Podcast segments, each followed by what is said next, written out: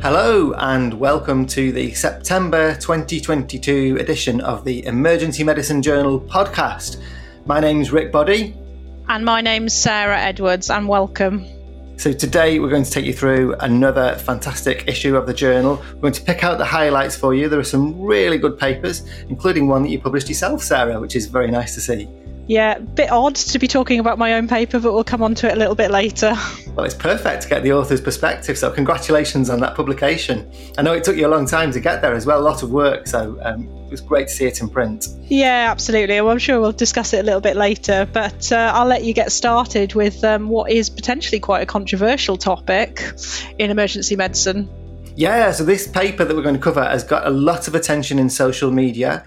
It looks at the use of non sterile gloves for patients with traumatic wounds who require a suture. Uh, and it's a very interesting multi center trial from the Netherlands, which involved six emergency departments. They included patients who had traumatic wounds that required a suture, and they randomized them to either receiving care with sterile gloves and sterile dressings or non sterile gloves and non sterile dressings. I thought this was really welcome because there's a lot of controversy about whether we have to use full sterile technique when we when we're treating patients with traumatic wounds in the emergency department. I read some papers a long time ago that suggested that we could use tap water to irrigate the wounds and it leads to no increase in the infection rate compared to sterile water. But do we actually need to use sterile gloves? It would be a lot more sustainable for the environment if we could use non sterile gloves, let's face it. So the authors did a non-inferiority trial. So we'll come on to that in a minute because it's really important to make the distinction between a superiority trial and a non-inferiority trial. They randomized the patients to the two groups and then they followed them up after five to 14 days to look at the incidence of wound infection. So they had an awful lot of patients. They had over a thousand patients included in this study from the uh, Dutch emergency departments the total sample size didn't quite meet what they'd anticipated originally. So they they set out to get a sample of 2,140 patients, but they actually only included one 480. And that actually heavily influenced the conclusions that the authors drew from this paper. The reason they stopped early was largely because of the pandemic. It was taking a long time. There was a pandemic, I think, that, that influenced recruitment. Uh, so they stopped early. The question is, did that meaningfully influence the conclusions that we can draw. So, let me tell you about the findings and then we'll just dig a little bit deeper into it. So, in the sterile gloves group, the infection rate was 6.8%. In the non sterile gloves group, the infection rate was 5.7%. So, a lower infection rate with non sterile gloves. So that gives you a, a difference uh, of 1.1% between the groups in favour of non sterile gloves there are obviously 95% confidence intervals around that. And this is where it gets really interesting. So the confidence intervals go from 3.7% in favor of non sterile gloves to 1.5% in favor of sterile gloves. Now, it's a non inferiority trial, remember. And that means that we set a non inferiority margin. What we're trying to show is that one group is no worse than the other, at least no worse. We're basically trying to show that non sterile gloves are at least no worse than sterile gloves. And to do that, we have this non-inferiority margin. So we say that we'll accept that the non-sterile gloves are non-inferior if they're no more than 2% worse for the infection rate compared to sterile gloves. That's our non-inferiority margin. So our confidence intervals can't cross 2%. And you know what? They didn't. That upper confidence interval was 1.5%, which is below the non-inferiority margin. Now, the authors have been very conservative in their conclusions. Fair play to them for being conservative and not trying to overstate things, which is often what we see. And they've said, well, you know, the study was underpowered because it, didn't quite meet the, the full sample size. But by their own pre-stated criteria, they showed non-inferiority in the infection rate. So I thought this was really impressive. Uh, and for me personally, I found this quite compelling evidence that it would be reasonable to use non-sterile gloves for patients uh, with traumatic wounds in the emergency department. And you know what? And the other thing to say is, although they held their hands up and said we under recruited, they actually got a higher infection rate than they had anticipated. So the number of events is probably quite similar to what they'd originally anticipated. And therefore, the problem of being underpowered is probably not as bad as they, they might have imagined. So I think great trial, meaningful results. And for me, it will change my practice. What do you think, Sarah? It's an amazing trial, and it's unfortunate that the pandemic has uh, got involved again, as, as we've seen in a lot of papers that we've discussed in recent months. I think for me, I, a bit like you, had always, you know, thought about, well, you've got a dirty wound. What difference does it make putting sterile gloves into a dirty wound that you're dealing with within the emergency department? And I, and I often practice with if I've got a dirty wound or a traumatic wound, I'd, I, I don't often use sterile gloves anyway but I think I think this is a great paper, and it's probably going to be the best evidence we're going to get for a long, long time. To read, try and do this, you know, would take an exceptional amount of time. So I think it definitely will be, you know, um, maybe not changing my practice, but perhaps affirming the practice that I already uh, approach at the moment. And I guess um, the question to you really rick with your sort of ebm hat on and and really you know, understanding the statistics here, does it matter that they stopped it early, do you think? Because that's what some of the controversy about this paper has been out there. Yeah, I think you know, we can't ignore the fact that it stopped early. It does have implications. And in the editorial that accompanies this article, David Metcalfe from Oxford has articulated some reasons about why, you know, why that can introduce some problems. And of, of course, you know, when you do a randomized controlled trial, everything has to be pre-planned because otherwise there's a risk that actually people are looking at the data as they go along and then just choosing to stop at the moment they see a significant result and it can bias us. However, all in all, I think that you know we've got a clear rationale for why they finished recruitment early in this trial. We've got reasonable statistical power and we've got confidence intervals that clearly show it's you know within the non-inferiority margin. So I'll be honest, I'm convinced by it. I, I, I, like this evidence. And like you say, it's the best evidence I think we're going to get. So, really interesting trial. Go and read it because it could be a bit of a game changer. Let's move on to the second paper that we're going to cover. We're going to focus now on a couple of papers on shoulder dislocation. Sarah, you've had a look at these. And I think we start with point of care ultrasound. Yeah, so that's right. So this time we're moving from the Netherlands to Malta, actually, this time for this paper. And it's looking at the um, diagnostic accuracy of POCUS, so point of care ultrasound, for shoulder dislocations and reductions in the emergency department.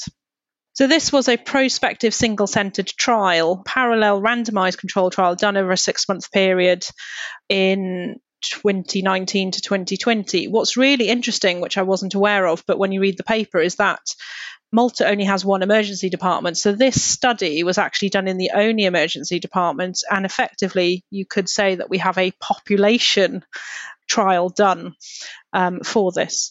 And essentially, what the paper was trying to look at was clinical examination versus clinical examination plus the addition of point of care ultrasound and how by adding point of care ultrasound in or POCUS in, did it improve the accuracy or sensitivity specificity of you know what was going on with the patient? And could we thus therefore maybe reduce x-ray burden so they managed to um, recruit 1,200 patients, and you know they had a beautiful split of around 600 and 606 patients each arm. There are 290 dislocations. Then the rest were sort of what you'd expect, some so some proximal humeral fractures. And of those 290 dislocations, I think nearly all of them um, needed reduction.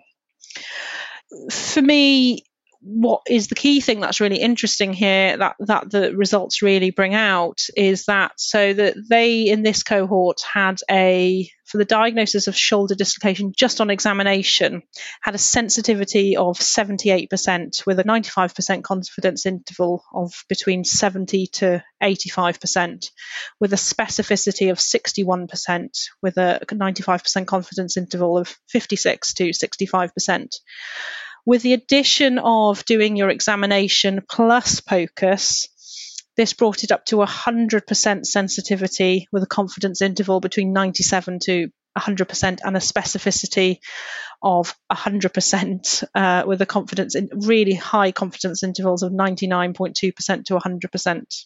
And this sort of was for most uh, fractures uh, and minus dislocations, you know, POCUS generally increase the sensitivity and specificity for them.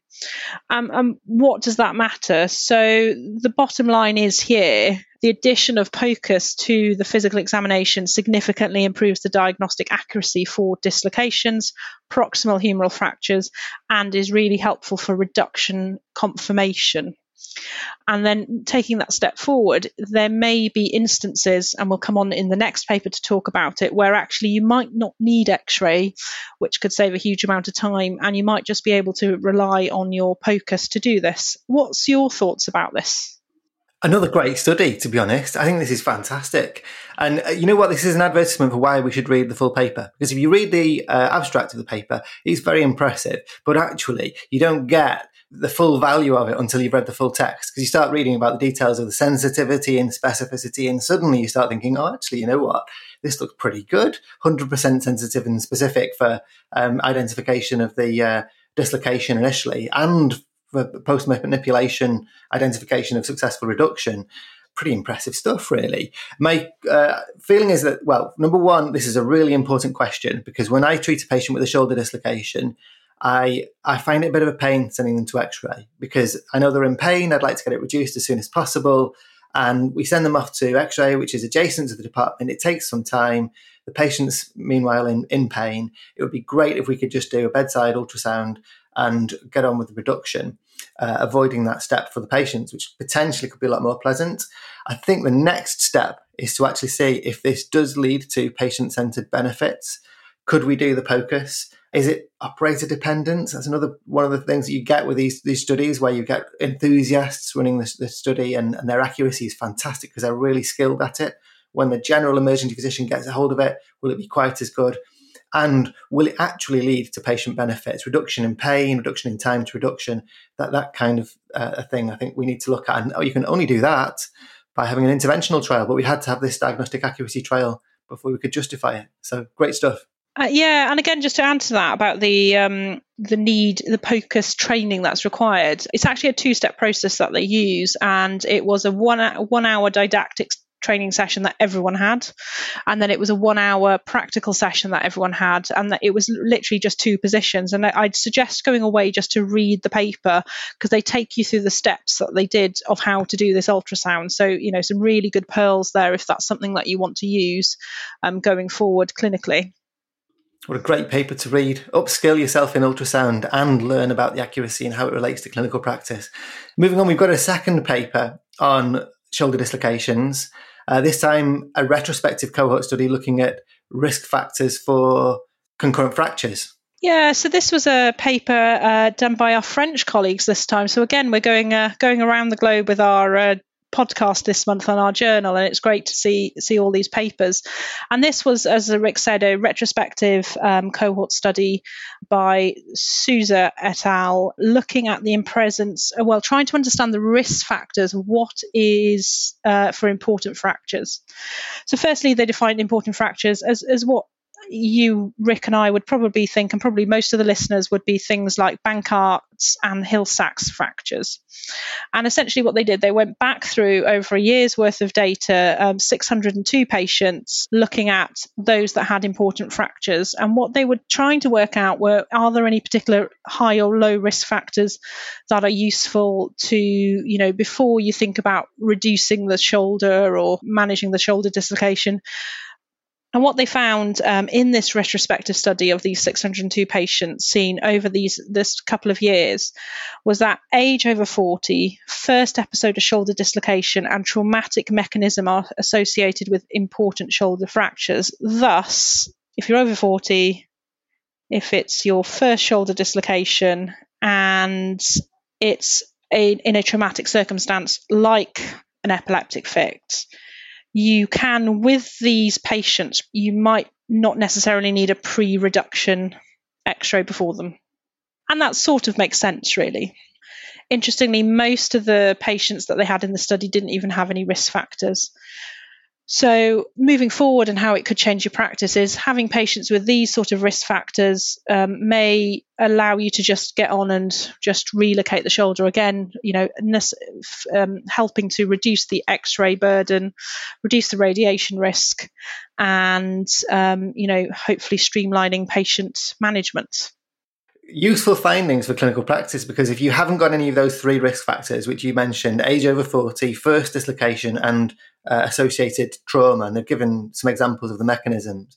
If you haven't got any of those, then the the risk of having a concurrent fracture that was important is 0.6%, and confidence intervals only extended up to well, they extended up to 3.3%. The question is, is that acceptable? But it's still a, it's pretty good. It's pretty low risk. And you know that, that could influence our findings. Another way potentially of avoiding the need for X-ray before we can get on and manipulate the shoulder, which is good for patients. Um, and so, yeah, really good, really good. I mean, I think I think it's really important as well because you can't just get on and reduce the shoulder dislocation. There, there are medical legal implications. We could have caused the fracture by by reducing it. If we, you know, I, have seen that happen with Kocher's method, particularly. The torque can cause a, a fracture, and it's important to know if that fracture was there before the reduction or whether we actually caused it. So it's important to have evidence to back our approach up. But if we can find that low risk cohort, whether it's with ultrasound or these three risk factors, then fantastic. Could, could be great for our patients. Great. And I think you've got the next paper, have you, Rick? Yeah, that's right. So the next paper, we're going to take a, a bit of a pivot. We're looking at pre-hospital identification of non-ST elevation myocardial infarction.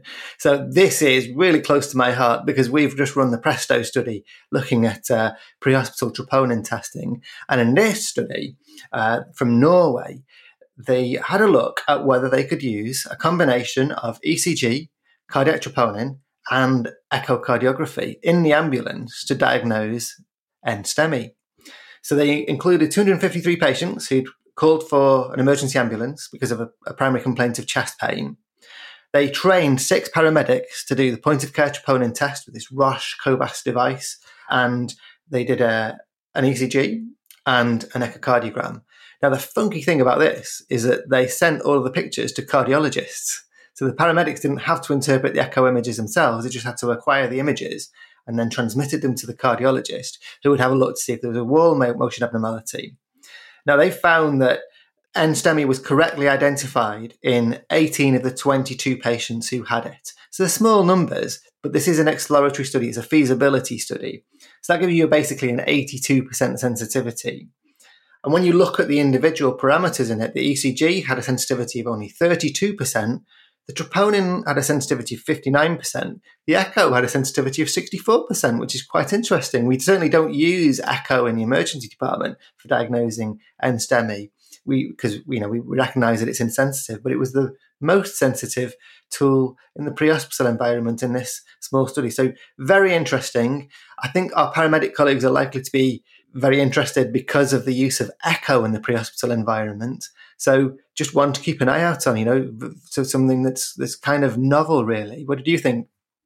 Yeah, I mean, really unique and perhaps not a way I'd thought of using Echo. And I think, again, as you say, it's a bit of watch this space and see what comes next. I guess, um, sort of playing devil's advocate, I'd be wondering, you know, gosh, poor paramedics having to carry another piece of kit for a quite a tight, specific type of patient.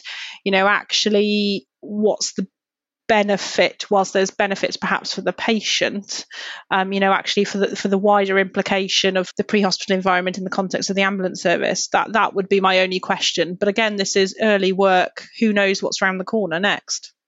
Absolutely. Now let's move on to your own paper sarah which is looking at time critical conversations telephone conversations in the emergency department so tell us about what you did well, so this is a project that was set up way back in July of, you know, the cornerstone of the pandemic when it came out in 2020. And this project was, we recognized, like I'm sure all of the listeners will have recognized, that we suddenly moved from doing face to face consultations and delivering bad news to having to do everything over the telephone. And my department, like everyone else's department probably found that you were talking to people more over the phone. We were having situations where actually we were now starting to have to break bad news over the telephone. And this is inherently something that we're not trained for. We've had no training in. Whilst we may have had training around breaking bad news and how to do that, it's perhaps a little bit different over the telephone. So, the paper we wrote with my colleagues was the six week pilot project we did back in July of sort of May, June, July of 2020. And essentially, we set up a project using actors and a scenario, a typical COVID scenario. Over a one hour session, two people with a series of observers and facilitators had the opportunity to give to a trained actor uh, deliver bad news.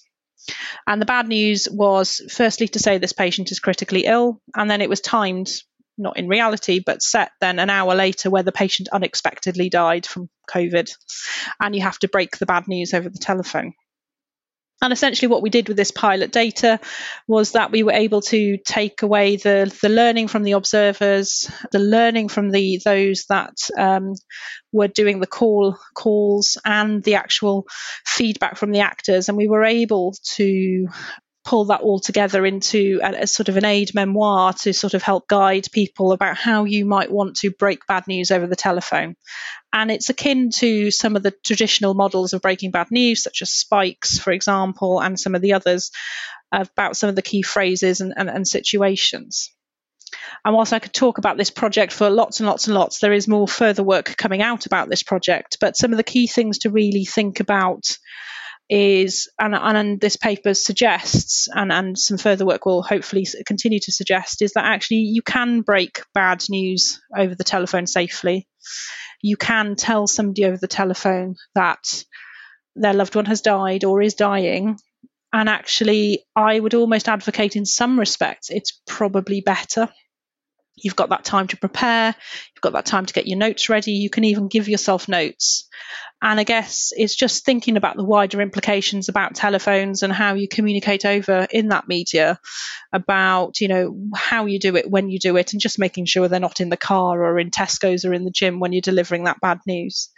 And we were able to take from the actors some of the sort of really key sort of empathetic phrases that they, both the actor and the observers found really useful.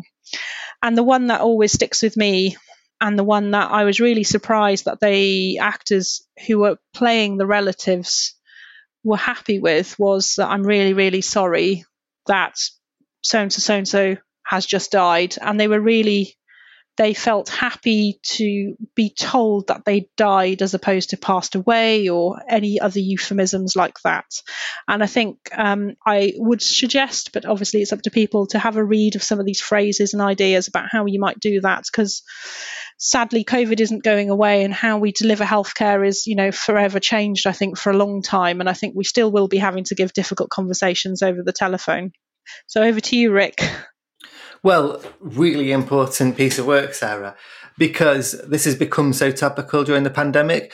To be fair, we were already doing this, I think, in emergency departments even before the pandemic. But COVID really emphasized the importance of communication over the telephone because it was the only means that we had for a long time during the lockdowns. I remember being at medical school and we, we were trained to break bad news to patients and relatives when we were speaking to actors, but it was all face to face. And the telephone communication actually adds a really interesting element. Uh, so I think this is a fascinating piece of work. You emphasize the importance, for example, of silence in the conversation, uh, allowing them space, not necessarily um, communicating all of the information at once, giving them time to digest it. So there's some really important tips from this. A great piece of work. And um, once again, there's information in here that's directly relevant to our clinical practice. So everyone who's listening today, just go out and check that out and digest the information because it's undoubtedly going to influence your practice going forwards. So that brings us almost to the end of the podcast, Sarah, doesn't it? But we were going to cover one more paper. Yes, we were. So, well, you've got the last paper for this month's podcast. Yeah, and this is on triage. So we've had a few papers recently in the journal about triage, and this is another paper from the Netherlands which compares the accuracy of the Netherlands triage scale to the MEWS score. And this is a, comparison of a complaint-based triage scale, like the Manchester triage system, where you know we, we triage based on what the perceived severity or urgency of the patient's complaint, versus an entirely physiological training score, which MEWS is. And they looked at which one, uh, in a retrospective study, a large retrospective study at a single centre in the Netherlands, which one more accurately predicts all cause 30 day mortality and the need for hospital admission. And they measured accuracy using the area under the receiver operating characteristic curve. You can see that the physiological scale had greater accuracy uh, for both of those outcomes, had a better area under the receiver operating characteristic curve. So, interesting findings. And I think it's the start of a conversation personally uh, about triage scales. The findings seem convincing, you know, better diagnostic accuracy for those two outcomes. My questions would be are they the outcomes that we're really looking for with triage scales? Uh, or is it more about the interventions that are necessary in minutes to hours in the emergency department?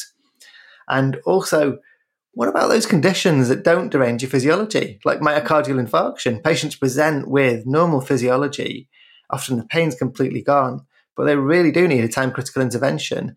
It's the same for stroke, for example. Will what will happen if we use entirely physiological uh, triage systems to those patients? Will we identify them? So, really interesting study. One to go and read. What do you think about the uh, relative merits of the two approaches to triage, Sarah?